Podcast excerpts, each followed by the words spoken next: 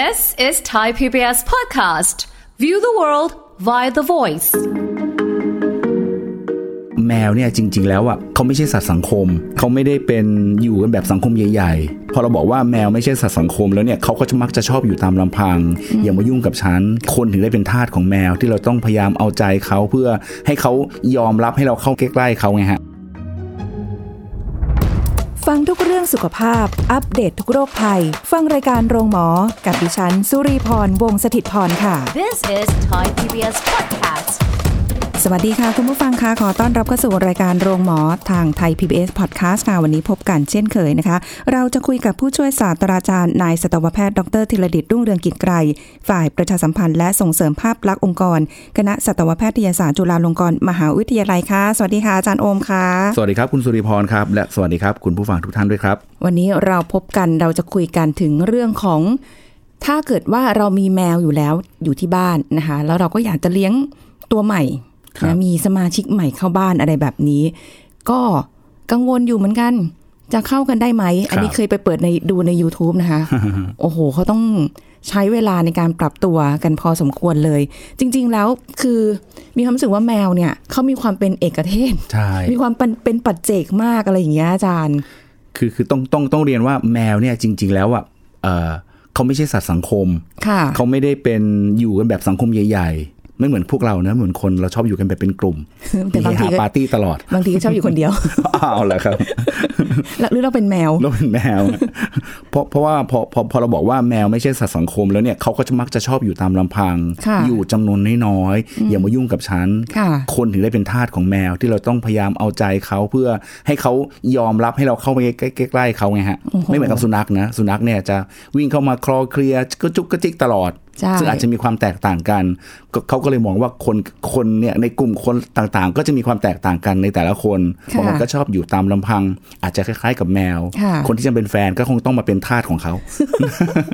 ต้องคอยมาเอาใจ ต้องคอยประมาณอย่างอารนั้มนณ์ประมาณนี้ แต่จริง ๆ อย่างที่อาจารย์โอมบอกคุณผู้ฟังค่ะ เพราะว่าอันนี้ก็เห็นอย่างเวลาไปวัดเงี้ยค่ะ จะเจอแมววัดฮะอ่า ทีนี้ก็มีหลายตัวเลย แต่ละตัวเขาก็จะอยู่เป็นที่ของเขานะครับอยู่มุมของเขาเลยไม่มาแบบ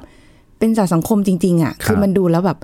เออก็แปลกดีนะคือคืออย่างอย่างที่ที่เราสังเกตเห็นนะครับว่าโอเคนะครับ ถึงแม้ว่าจะอยู่ในวัด ซึ่งมีแมวเป็น10บสตัวเลยใช่แต่แต่ละตัวก็จะมีโซนแอเรียที่เป็นเซฟโซนของเขาค่ะนะครับ ใครที่จะเข้าไปในถิ่นอีกถิ่นหนึ่งก็จะมักจะต้องมีการทะเลาะเบาะแวงมีการตบตีแย่งชิงอะไรกันสักนิดหนึ่งเพราะว่าจริงนี่คือถิ่นของฉันอย่ามาเข้าบ้านฉันประมาณนั้นหวงขนาดนั้นเลยเหรอคะส่วนใหญ่แมวจะเป็นแบบนั้นฮะแต่จริง ๆ แล้วก็ต้องเรียนว่าในในสัตว์ทุกชนิดนะครับก็จะมี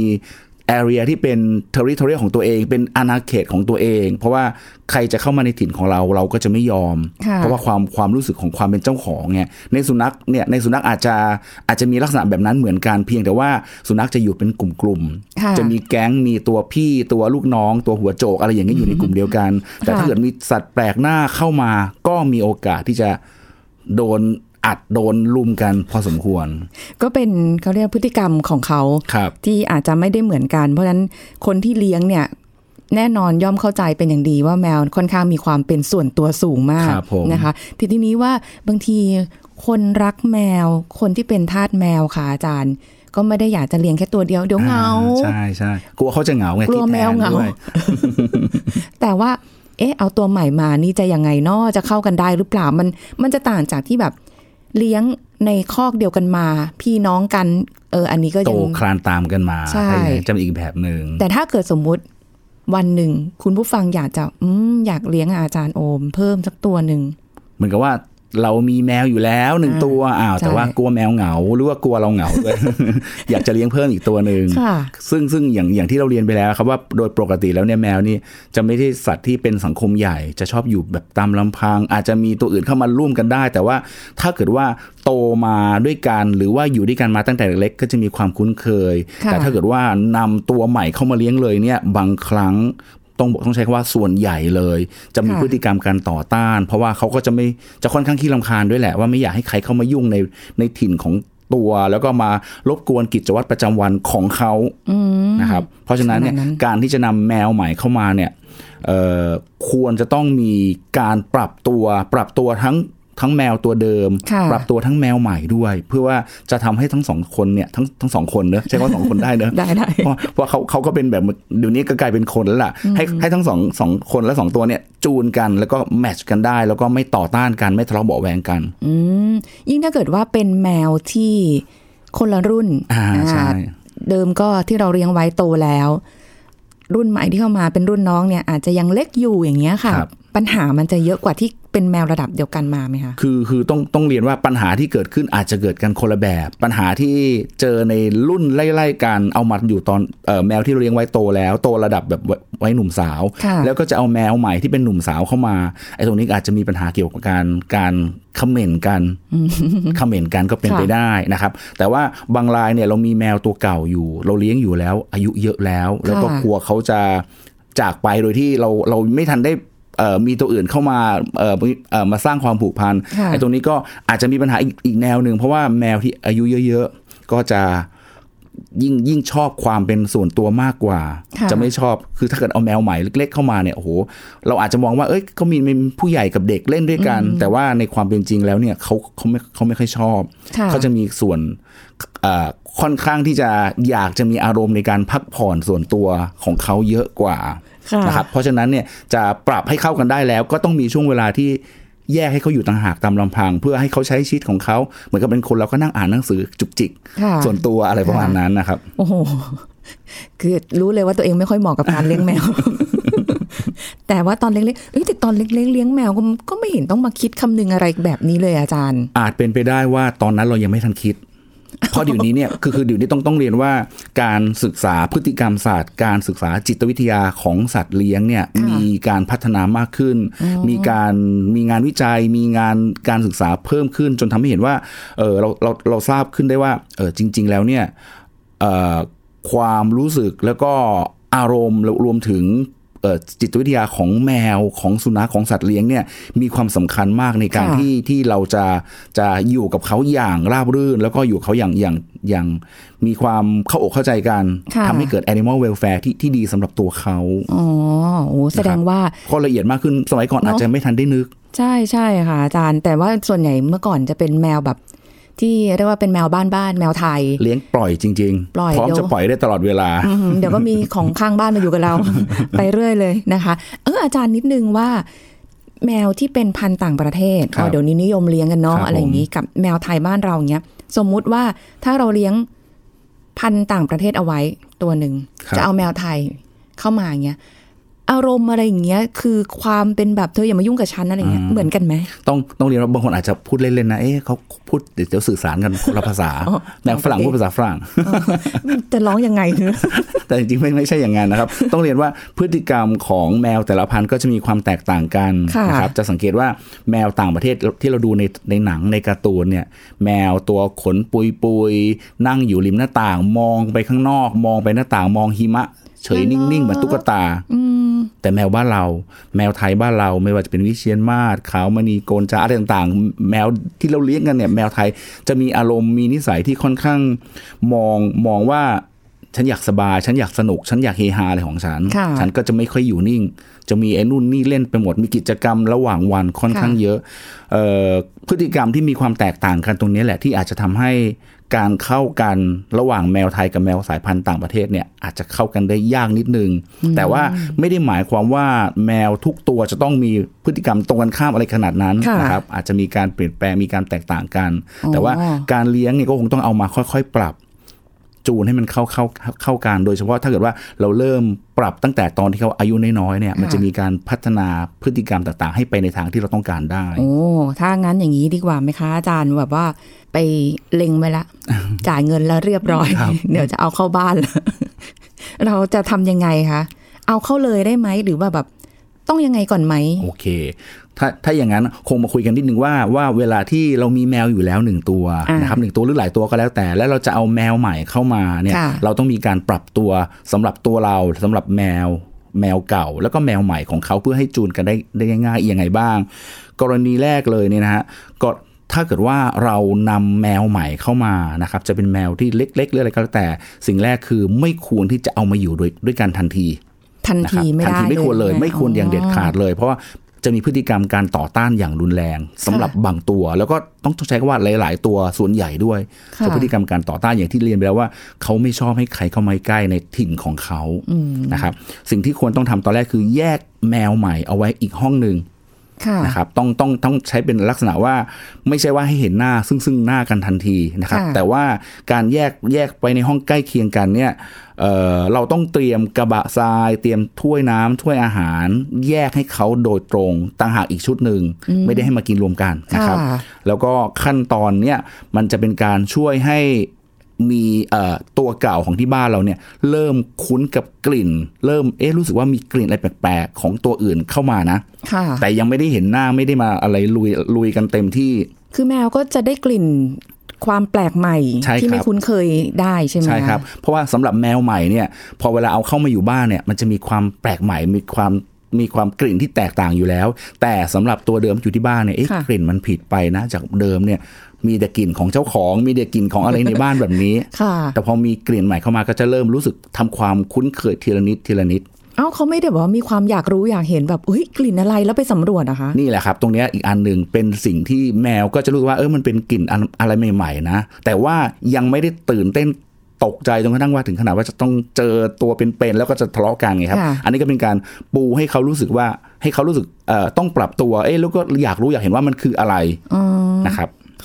ส่วนกรณีที่ถัดมาเนี่ย อันเนี้ยตรงเนี้ยอาจจะต้องต้องให้เขาเหมือนกับว่าได้ได้ได้ยินเสียงบ้างได้มีกลิ่นอะไรต่างๆ อย่างที่บอกไปแล้วนิดนึงต้องนะครับเว้นระยะเวลาประมาณเป็นอาจสัปดาห์เลยไหมคะอาจจะใช้คือแต่ละตัวในในพฤติกรรมการการการปรับตัวของแมวแต่ละตัวเนี่ยอาจจะใช้เวลาไม่กี่วันจนกระทั่งเหลือไปไปถึงหลายสัปดาห์ก็เป็นไปได้ เพราะฉะนั้นอาจจะต้องขึ้นอยู่กับแต่ละตัวด้วยค่ะแต่ในขั้นตอนแรกในการแยกเนี่ย ผมก็จะแนะนำว่าสักวันสองวันให้เขารู้สึกปรับ ให้เขารู้สึกว่าเอ้ยมันมีอะไรแปลกใหม่มาก่อนนิดนึงนะครับ แล้วหลังจากนั้นพอเราพอพอเขาเริ่มได้ยินเสียงได้กลิ่นของอะไรที่มันแปลกจากเดิมแล้วเนี่ยสเต็ปที่สองก็คือว่าค่อยๆนำแมวทั้งสองตัวให้มารู้จักกัน ซึ่งทำความรู้จักกันไม่ใช่ว่าอ่าโอเค โยนเข้าไปในละในห้องเดียวกันเลย อันนั้นไม่ใช่นะครับเออค่อยๆนะฮะอาจจะอาจจะเริ่มโดยการที่บางบางบ้านอาจจะใช้เป็นที่ที่เขานอนเป็นผ้าค่ะปูที่เขานอนอยู่แล้วเนี่ย มีการสลับกันสักหน่อยหนึ่งโอ้ก็ได้นะครับแล้วไม่หรือตะกุยแย่เหรอคะอาจจะอย่างนั้นไม่ใช่อันที่นั้นฉัคืนออันนั้นคือกลิ่นที่เขาเริ่มเปลี่ยนแปลงไปแล้ว ซึ่งบางบ้านอาจใช้วิธีการเอาผ้านะครับหรือเอาที่นอนของตัว ตัวที่เราใช้อยู่เนี่ยค่ะไปป้ายอีกตัวหนึ่งไปป้ายคางอ๋อป้ายหน้า เพื่อให้เขารับรู้แล้วก็มีกลิ่นแปลกๆกลิ่นกลิ่นที่พูดถึงมันจะมีต้องต้องเรียนว่าแมวเนี่ยจะมีต่อมที่บริเวณคางบริเวณหัวบริเวณคอที่สำหรับ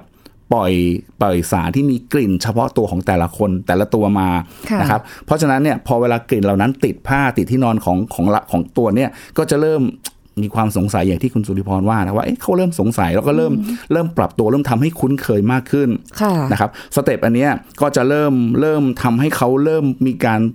เอ่อทำความคุ้นเคยตัวใหม่ อะไรที่แปลกใหม่มากขึ้นอีกอีกขั้นตอนหนึ่งนะครับค่ะอันนี้ถือถือเป็นขั้นตอนที่สองซึ่งอ๋อซึ่งในการกระทำอย่างเงี้ยเราอาจจะต้องมีขนม มีของล่อใจให้เป็นรางวัลด้วยนะครับเพื่อเป็นการกระตุ้นว่าเอ๊ะพอได้กินแบบนี้แล้วเนี่ยมีขนมให้กินด้วยเอ๊ะค่ะก็ไม่ได้อะไรต่อต้านตัวเรามากมายนักอะไรประมาณนี้โอ้โห นี่ต้องมีกลยุทธ์กลวิธีจิตวิทยาทั้ง ใช่สารพัดแล้วจะเอามาใช้เลยนะเหมือนกับการดูแลเด็กๆอะครับเดี๋ยวนี้ค่ะนะครับทีนี้สเต็ปถัดไปหลังจากที่เขาเริ่มรับรู้กลิ่นมากขึ้นแล้วเนี่ยเราอาจจะเริ่มให้แมวได้เห็นหน้ากันบ้างค่ะนะครับการที่เห็นหน้าด้วยกันบ้างเนี่ยก็คือว่าแมวใหม่เนี่ยเราอาจจะเอาใส่ตะกร้านะครับยกเข้ามาในห้องของตัวแมวเดิมค่ะเพื่อให้เขาเริ่มรู้สึกอ๋อไอ้กลิ่นแปลกๆเนี่ยมันคือไอ้เจ้านี่เองเหรออเริ่มรู้สึก ปรับตัวเพิ่มขึ้นอีกอีกขั้นตอนหนึ่งนะครับค่ะให้เขาเห็นซึ่งอาจจะเป็นระยะเวลาสั้นๆ ก่อนในช่วงแรก ๆ ไม่ใช่มาถึงปล่อยไว้ทั้งวันเขาอาจจะยังงงๆ วันหนึ่งอาจจะไม่ให้เจอสักสักห้านาทีสิบนาที แล้วก็เพิ่มระยะเวลามากขึ้นค่ะนะครับ ทีละช่วง วันหนึ่งอาจจะทำสักสองสามครั้งก็ได้โอ้ระยะเวลาสั้นค่ะๆแต่ที่สำคัญคือการที่เอาแมวใหม่เข้ามาให้เขาเห็นแล้วเนี่ยเจ้าของต้องอยู่ดูแลใกล้ชิดนะครับ เพราะเพราะบางตัวอาจจะ แกเป็นใคร อะไรประมาณนั้น ก็ยังไม่ยอมอาจจะถึงกับทะเลาะเบาะแว้งกันได้อ๋อแต่บางทีเคยเห็นตัวเล็ก ๆ เนี่ยนะเวลาที่แมวใหญ่เข้ามาดมๆหรืออะไรเงี้ยอันนี้ก็จะมีขู่ฟอๆใส่เขาอ่าเหมือนกันนะ ด้วยความระแวงเป็นสัญชาตญาณของของของแมวเล็ก เพราะว่า ไม่รู้เหมือนกันว่าอะไรที่มาใหม่ๆ จะมาทำอะไรหรือเปล่า ก็ใช้เสียงขู่ไว้ก่อนทั้งๆที่ไม่รู้หรอกว่าตัวเองก็กระเปียกเดียว ถ้าเขางับทีก็เสร็จละเจอตะปบไปเรียแต่บเป็นร้อยการแล้วเป็นการป้องกันตัวเองไปก่อนอ๋อนะครับแต่ค่ะแต่อย่าลืมว่า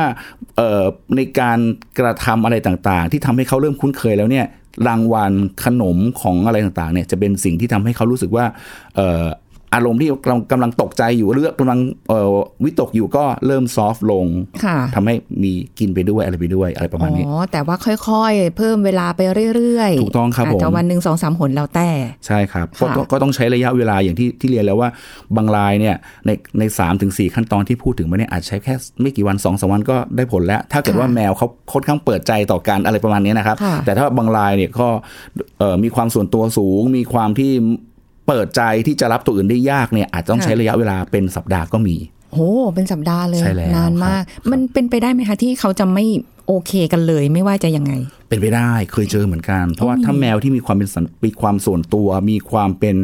เป็นเฉพาะเจาะจง มีความต้องการเป็นเจ้าของถิ่นเจ้าของ เป็นเจ้าของ ตัวเจ้าของค่ะงงไหมครับเนี่ยเออเจ้าของที่แล้วก็เจ้าของเจ้าของด้วย ตัวถ้าลักษณะแบบนั้นอะ แล้วก็จะมาปรับตอนโตเนี่ยอาจจะทำได้ค่อนข้างยาก ถ้าเป็นลักษณะแบบนั้นจริงๆเนี่ยโอ้โหบางเลยเอาเข้ามาอาจจะทะเลาะเบาะแหวงกัดกันเป็นเรื่องเป็นราว อย่างนั้นก็จะไม่แนะนำค่ะถ้าเป็นกรณีแบบนั้นนะครับ แต่ว่าอาจจะต้องมีการฝึกให้ มีการปรับมีการฝึกให้เป็นระยะเวลายาวนานขึ้น ซึ่งก็ยังไม่อยากให้ให้ท้อใจว่าโอ้โหสงสัยต้องอยู่ตัวเดียวตรงนี้ตลอดค่ะอาจจะมีการปรับระยะระยะเวลามากขึ้น ซึ่งเดี๋ยวนี้ก็จะมีคลินิกที่ที่ดูแลเกี่ยวกับพฤติกรรมศาสตร์ก็จะมีผู้เชี่ยวชาญ มีอาจารย์ มีสัตวแพทย์ที่เป็นผู้เชี่ยวชาญทางด้านจิตวิทยาของแมวโอ้เกี่ยวกับพฤติกรรมของแมวที่ค่ะสามารถใช้ทริคต่างๆ ในการปรับ แต่ว่าต้องอาศัยเวลาแล้วก็ต้องอาศัยความเข้าใจของทั้งตัวเจ้าของแล้วก็ตัว คุณหมออและตัวแมวด้อุ้วยยนะแมครับวยากไหมอะเพราะว่าอย่างสุนัขเราก็จะคุ้นเคยกับการสอนอ่าเขาก็จะเชื่อฟังคำสั่ง แต่ถ้าแมวดูแบบแมวแมวก็อย่างที่บอกครับแมวเป็นเป็นเป็นอะไรที่นี่คือโลกของฉัน ใครจะเข้ามานี่ต้องมาขออนุญาตก่อนประมาณอย่างนั้น ไม่เหมือนกับสุนัขเนี่ยสุนัขเนี่ยหลาย ๆ ตัวจะพร้อมที่จะตะเลิดเข้าไปหาสิ่งใหม่ ๆ ได้ตลอดเวลาอาจจะแตกต่างจากในแมว เพราะฉะนั้นเนี่ยเรื่องในแมวอาจจะเหนื่อย วุ่นวายกว่าค่ะแล้วก็อาจจะใช้พละกำลังในการปรับตัวมากกว่ากว่าในสุนัขค่ะ แล้วการที่พอตัวใหม่เข้ามาคุ้นเคยกันแล้วตรงนั้นครับเราก็ไม่ต้องห่วงอะไรแล้วใช่ไหมคะเออส่วนใหญ่แล้วถ้าระยะแรกๆ จะไม่ค่อยมีปัญหาอะไรแล้วนะครับ ถ้าเกิดปรับได้ในระยะแรก ๆ แล้วอ๋อแต่ว่าต้องต้องเรียนว่าบางครั้งเนี่ยเออนิสัยของแต่ละตัวอาจจะมีความแตกต่างกันอยู่ การปรับการได้ในช่วงแรกๆ แต่ผ่านไปสักระยะหนึ่งพฤติกรรมก็อาจจะมีการเปลี่ยนแปลงไปบ้างค่ะก็อาจจะต้องคอยดูแลใกล้ชิดอีกหน่อยหนึ่งเพราะว่าอย่างที่บอกบางคนอยู่กันเป็นแฟนนะคบกันค่ะใหม่ๆก็ยังโอเคกระจุกกระจิกแต่พอผ่านไปนานๆเข้าก็จะมีพฤติกรรมที่ที่ความเป็นตัวตนของค่ะของแต่ละคนของแต่ละตัวของแต่ละแมวด้วยอ่าอาจจะอาจจะมีโอกาสที่ทำให้ให้มีการเปลี่ยนแปลงได้ แต่ว่าอาจจะไม่รุนแรงเหมือนของในคนหรอกครับค่ะอ๋อก็แต่ว่าคือไม่ได้หมายความว่าจะเออเข้ากันได้แล้วทีนี้ไม่สน ส่วนใหญ่ส่วนใหญ่จะจะจะเอ่อพอปรับเข้ากันได้ก็ก็จะไม่ค่อยมีปัญหานะครับ ถ้าทั่วทั่วไปแล้วเอาแล้วป็นี้แบบจานชามอาหารหรืออะไรก็ยังต้องแยกที่นอนก็แยกเหมือนเดิม คือทุกอย่างเหมือนเดิมเลย ครับ สิ่งที่สำคัญนะครับ แมวจะไม่ชอบกินอาหารร่วมกับคนอื่น ไม่ชอบกินอาหารจานเดียวกับคนอื่น ไม่เหมือนสุนัขจะสังเกตว่าในในในเวลาเราให้อาหารสุนัขบางครั้งเราให้เป็นกระมังใหญ่ค่ะๆแล้วหมาหลาย ๆ ตัวเขาเอาหัวมาชนกันดูน่ารักนะฮะแต่ในแมวเขาจะไม่ชอบแมวจะแบบว่า ต้องมีส่วนตัวของตัวเองนะครับค่ะมีจานอาหารเม็ดของตัวเอง มีชามน้ำของตัวเอง โดยเฉพาะกระบะทรายที่ใช้ในการอุจจาระในการฉี่ในการปัสสาวะก็ต้องมีของของแต่ละตัวค่ะจะไม่ชอบใช้ของซ้ำกัน ไม่ชอบใช้ของร่วมกับผู้อื่นนี่ประมาณนั้นโอ้โห สุดยอดมาก ดังนั้นเราต้องเตรียมกระบะทราย แล้วก็เตรียมจานอาหารให้ให้เพียงพอสำหรับทุกตัวด้วยโอ้ยอย่างนี้ถ้าเลี้ยงหลายตัวก็ต้องเตรียมไว้เยอะเลยใช่ไหมคะถูกเนี่ยต้องครับถูกต้องคือคือแมวบางตัวอาจจะยอมที่จะใช้กระบะทรายร่วมกันได้ แต่แมวหลาย ๆ ตัวต้องใช้คำว่าแมวหลาย ๆ ตัวไม่ค่อยชอบ ไม่ค่อยยอม ดังนั้นเนี่ยถ้าเกิดว่ามีกระบะทรายไม่พอ หรือตัวที่เป็นตัวด้อยของกลุ่มในบ้าน ก็จะไม่ค่อยกล้าเข้าไปใช้ เพราะว่าตัวที่เป็นโดมิเนตตัวที่เป็นโดมิแนนต์ตัวที่ที่เป็นเจ้าถิ่น ก็จะไม่อยากให้ใครมาใช้ร่วมกับของเราค่ะก็จะพยายามขวางคอยกันแล้วอาจจะกระโดดเข้างับเลย ถ้าเกิดเข้ามาใช้อะไรอย่างเงี้ยเพราะฉะนั้นต้องเพิ่มจำนวนกระบะทรายให้เพียงพอ ซึ่งโดยโดยโดยหลักการแล้วเนี่ยเขาเขามักจะใช้การที่เอ่อ สูตรต้องใช้คำว่าสูตรการคำนวณกระบะทราย ก็คือมีแมวกี่ตัวก็บวกจำนวนกับอ่าใช้จำนวนจำนวนกระบะทราย บวกอีกหนึ่งเพิ่มเผื่อสำรองเอาไว้ มีแมว 3 ตัวก็ควรจะมีกระบะทราย3บวก1เป็นสี่4โอ้โหนะครับแล้วการวางกระบะทรายก็ไม่ใช่วางรวมกัน หรือใกล้ ๆ กันก็ไม่ได้อย่างเงี้ยควรค่ะควรจะกระจาย เราอาจจะเหนื่อยในการเก็บแล้วก็เรื่องกลิ่นหน่อยนึงค่ะแต่ว่าพอวางไว้อยู่ในที่ใกล้ ๆ กันเนี่ยเวลาแมวตัวตัวด้อยๆจะเข้ามาใช้ไม่กล้าก็เลยอาจจะโดนตัวตัวเจ้าพ่อเจ้าถิ่นเขม่นได้ เอาอย่างนี้ถ้าที่บ้านหนูไม่เอาไม่ใช่ที่บ้านดิคือ อยู่คอนโดอยู่อพาร์ตเมนต์สมมติอย่างเงี้ยค่ะ พื้นที่ไม่ได้เยอะ ถ้าถ้าเป็นลักษณะนั้นสิ่งแรกที่อยากจะบอกเลยคือ ไม่ควรจะเลี้ยงเยอะ อันนี้คือสิ่งแรกเลย แต่ถ้าเลี้ยงหลายตัวแล้วก็อาจจะค่ะต้องกระจาย เช่น ไปอยู่มุมห้องห้องทางด้านหนึ่งกระบะหนึ่งแล้วก็ค่ะอีกอีกอีกโซนหนึ่งอีกชุดหนึ่งอะไรประมาณอย่างนี้ค่ะนะครับ ไม่ควรที่จะอยู่กระจุกที่เดียวกัน เพราะว่าจริง ๆ แล้วเขาเข้าใจเลยว่าหลาย ๆ คนก็มองว่าเราก็อยากจะให้เป็นแอเรียของห้องน้ำของแมวค่ะแต่ว่าในทางปฏิบัติแล้วเนี่ย ห้องน้ำที่อยู่ที่เดียวกัน แมวก็ไม่ได้ยินดีที่จะ อยู่ด้วยกันใช้ด้วยกัน หรือค่ะอาจจะไม่อนุญาตให้อีกตัวใช้อืมนะมีภาวะการการแบ่งชนชั้นพอสมควร มีโลกส่วนตัวสูงมากใช่ดูแลวครับอาจารย์เคยเห็นเนี่ยอย่างตัวที่ที่ทำงานเนี่ยค่ะ มีตัวเก่าแก่ แล้วก็น้องใหม่ครับก็คือแม่เขาก็อยู่ในกลุ่มพวกนี้แหละอ่าแต่เขามีลูกน้อยออกมาใช่ไหมคะลูกน้อยก็พอเดินได้ตะปดตะเปครับไปเรื่อยเปื่อย คู่นี้เจอกันทีไรตบ ตีกันตลอดเลย หลังข้างหลังโต๊ะทำงานเลยค่ะ ต้องคอยแบบตะโกนออกนอกหน้าต่างไปทะเลาะกันอีกแล้วเลยเป็นไปได้ครับ เพราะว่าแมวที่อายุมาก ๆ ก็อาจจะชอบที่จะมีโลกส่วนตัวมากกว่า ถึงแม้จะปรับตัวเข้ากับ คือยอมรับตัวใหม่ ๆ ที่เข้ามาแล้ว แต่ก็ไม่ได้แบบว่า ฉันก็ไม่ได้สนุกกับการที่จะมาอยู่คลุกคลีกับเธอตลอดทั้งวัน มันเห็นหน้าไม่ได้เลยนะอ๋ออาจารเหรอย์อย่างเงี้เกลียดยกันเลยฟีลลิ่งอย่างนี้เลยนะ แบบมาละเสียงงอขู่มาละตลอดอย่างเงี้ยน่าจะเป็นแมวตัวผู้ด้วยหรือเปล่าเหรอคะนะอาจจะอย่างนั้นแมวอุ๊ยคือคือคือแมวเนี่ยก็ก็อย่างอย่างที่บอกว่าแมวก็จะมีโซนส่วนตัวแล้ว ยิ่งถ้าเกิดว่าตัวที่มีความก้าวร้าว มีมีฮอร์โมนฮอร์โมนของความเป็นตัวผู้พรุ่งพล่านเนี่ย ก็จะไม่ค่อยชอบที่จะเล่นกับเด็ก ๆ มันก็เหมือนกับบางทีคนเราก็เหมือนกันนะอาจจะไม่เหมือนผู้หญิงอาจจะชอบเล่นกับเด็ก ๆ เล็กๆแต่ผู้ชายอาจจะไม่ค่อยชอบ อาจจะจะมีโลกส่วนตัวของตัวมากขึ้นด้วยครับ อาจต้องต้องคุมให้ดีๆ ถึงแม้ว่าจะเกิดมาในคอกที่อยู่อยู่บ้านเดียวกันมาก่อนแล้วก็ตามอาจจะต้องระมัดระวังตรงนี้ด้วยคอยแยกนิดนึงค่ะแต่ว่าโดยปกติเนี่ยความเข้ากันได้ของแมวที่อยู่รวมกันตั้งแต่เด็ก ๆ ตั้งแต่เล็ก ๆ เลยเห็นมาตั้งแต่อ้อนแต่ออดอะไรอย่างเงี้ยค่ะมักจะไม่ค่อยมีปัญหาอ๋อนะครับอืมอ้าวเดี๋ยวคงปรับตัวกันได้ในวันหนึ่งสำหรับครับผมสองตัวที่เจอ อาจารย์นอกจากแมว แต่ถ้าเป็นสมสมมติสุนัขอย่างเงี้ครัยบค่ะ นิดหนึ่งว่า จะยุ่งยากกว่าไหมหรือว่าต้องแบบทำแบบที่เราเอาแมวใหม่เข้าบ้านครับสุนัขไม่ค่อยมีปัญหาเท่าไหร่นะแต่ว่าวิธีการปรับก็อาจจะคล้ายๆกันโดยที่เริ่มให้เขาคุ้นกับกลิ่นก่อน สุนัขจะมีมีประสาทรับกลิ่นที่ค่อนข้างไวค่ะเวลาเอาสุนัขใหม่เข้ามาก็จะเริ่มรู้สึกแล้ว แต่ว่าข้อดีอย่างหนึ่งคือ สุนัขเนี่ยเป็นสัตว์ที่กึ่งกึ่งๆสัตว์สังคม ชอบอยู่ด้วยกันเป็นเป็นกลุ่มค่ะๆอย่างน้อยคือเป็นกลุ่มย่อยๆอย่างเงี้ยได้อยู่อยู่กับตัวอื่นๆได้ เวลาเจอใครอะไรใหม่ๆเนี่ยก็พร้อมที่จะเปิดรับเข้าเข้าไปหาเข้าไปเอ่อสังคมด้วยกันอาจจะแตกต่างจากในแมว เพราะฉะนั้นการปรับนี่อาจจะไม่ได้ยุ่งยากเท่า แต่ใช้ทฤษฎีใกล้เคียงกันได้เลยคือ เริ่มจากให้ให้เห็นให้ได้กลิ่นก่อน แล้วก็อาจจะใช้ผ้าผ้าผ้าเนี่ยมาเช็ดตามหน้าตามตา แล้วก็เอาไปเอ่อให้อีกตัวหนึ่ง อยู่ใกล้ๆ เพราะเขาก็จะได้กลิ่นอะไรที่แปลกๆ แล้วก็จะมีความสนใจ มีความอยากรู้ แล้วก็ค่อยๆ ปรับตัวอย่างคล้ายๆกันกับในแมวนะครับ ดูน่าจะง่ายกว่าง่ายกว่าแมวเยอะเลยฮะฮะแต่ว่าต้องเรียนว่าสุนัขบางตัวที่มีพฤติกรรมก้าวร้าว แตกต่างไปจากจากปกติ ก็อาจจะไม่ได้ง่ายอย่างที่เราคิด ซึ่งค่ะถ้าเป็นกรณีแบบนั้นเนี่ยคงต้องปรึกษาสัตวแพทย์ที่ดูแลเรื่องพฤติกรรมสัตว์เลี้ยงนะครับอืมอันนี้ก็ไม่น่าห่วงถ้าเกิดว่าสมมติถ้าเกิดหนักหนาสาหัสจริง ๆ เรามีสัตวแพทย์อยู่แล้วอันนี้ใช่ครับไม่น่าห่วงผมแต่ว่าถ้าอยู่กันไปอยู่กันมาอย่างแมวอย่างเงี้ยค่ะอาจารย์ อยู่ไปอยู่มาแล้วแบบเขาคงไม่มาหากันอะไรแบบเนาะ คือคือถ้าถ้าปรับตัวคุ้นกันได้แล้วอะการที่จะมาทะเลาะเบาะแว้งทีหลังเนี่ยเจอได้ค่อนข้างน้อย แต่ว่าอาจจะเจอได้ในช่วงช่วงหนึ่งของของระดับที่ฮอร์โมนในร่างกายไม่ปกติ อย่างเช่น ช่วงที่ตัวหนึ่งมีการภาวะการเป็นสัตว์ หรือโซนบริเวณนั้นมี มีสุนัขหรือแมวตัวหนึ่งที่แสดงอาการเป็นสัตว์อยู่ แล้วค่ะพร้อมที่จะผสมพันธุ์มันจะมีฟีโรโมน และมีกลิ่นที่จะกระตุ้นให้ให้แมวตัวผู้สุนัขตัวผู้ที่อยู่ด้วยกันเนี่ยเกิดความก้าวร้าวแล้วก็อยากจะเป็นเจ้าของตัวนั้น แล้วก็พร้อมที่ของของของฉันนะ อย่ามาแตะนะอะไรอย่างเงี้ยครับก็อาจจะมีการทะเลาะกันได้ขึ้นกับอารมณ์ฮอร์โมนที่มันเปลี่ยนแปลงไปอ้าวแล้วถ้าเกิดเราเลี้ยงเป็นเพศเดียวกันทั้งคู่อย่างเงี้ยค่ะ เอิมเพศเดียวกันไม่ค่อยมีปัญหานะครับ เท่าที่เห็น แต่ว่าต้องบอกว่าถ้าเป็นสุนัขตัวผู้เลี้ยงด้วยกัน แล้วแถวบ้านมีสุนัขตัวเมียที่กำลังเป็นสัตว์และพร้อมจะผสมพันธุ์ค่ะแล้วก็มีกลิ่นฟีโรโมนหอมเข้ามาเลย อาจจะทำให้มีการทะเลาะเบาะแวงกันได้ ถึงแม้ว่าจะเราจะเลี้ยงเพศเดียวกันอยู่ในบ้าน อาจจะเป็นช่วงสั้นๆไงช่วงของของเอ่อเอ่ออะไรต้องบอกว่าช่วงของ การเป็นสัตว์ของค่ะสุนัขที่อยู่โซนบริเวณใกล้เคียงนั้นที่ทำให้เขามีกลิ่นที่มากระตุ้นให้เขารู้สึกว่าฉันต้องเป็นเจ้าของของไอ้เจ้านี้อะไรประมาณนี้ครับค่ะก็อาจจะ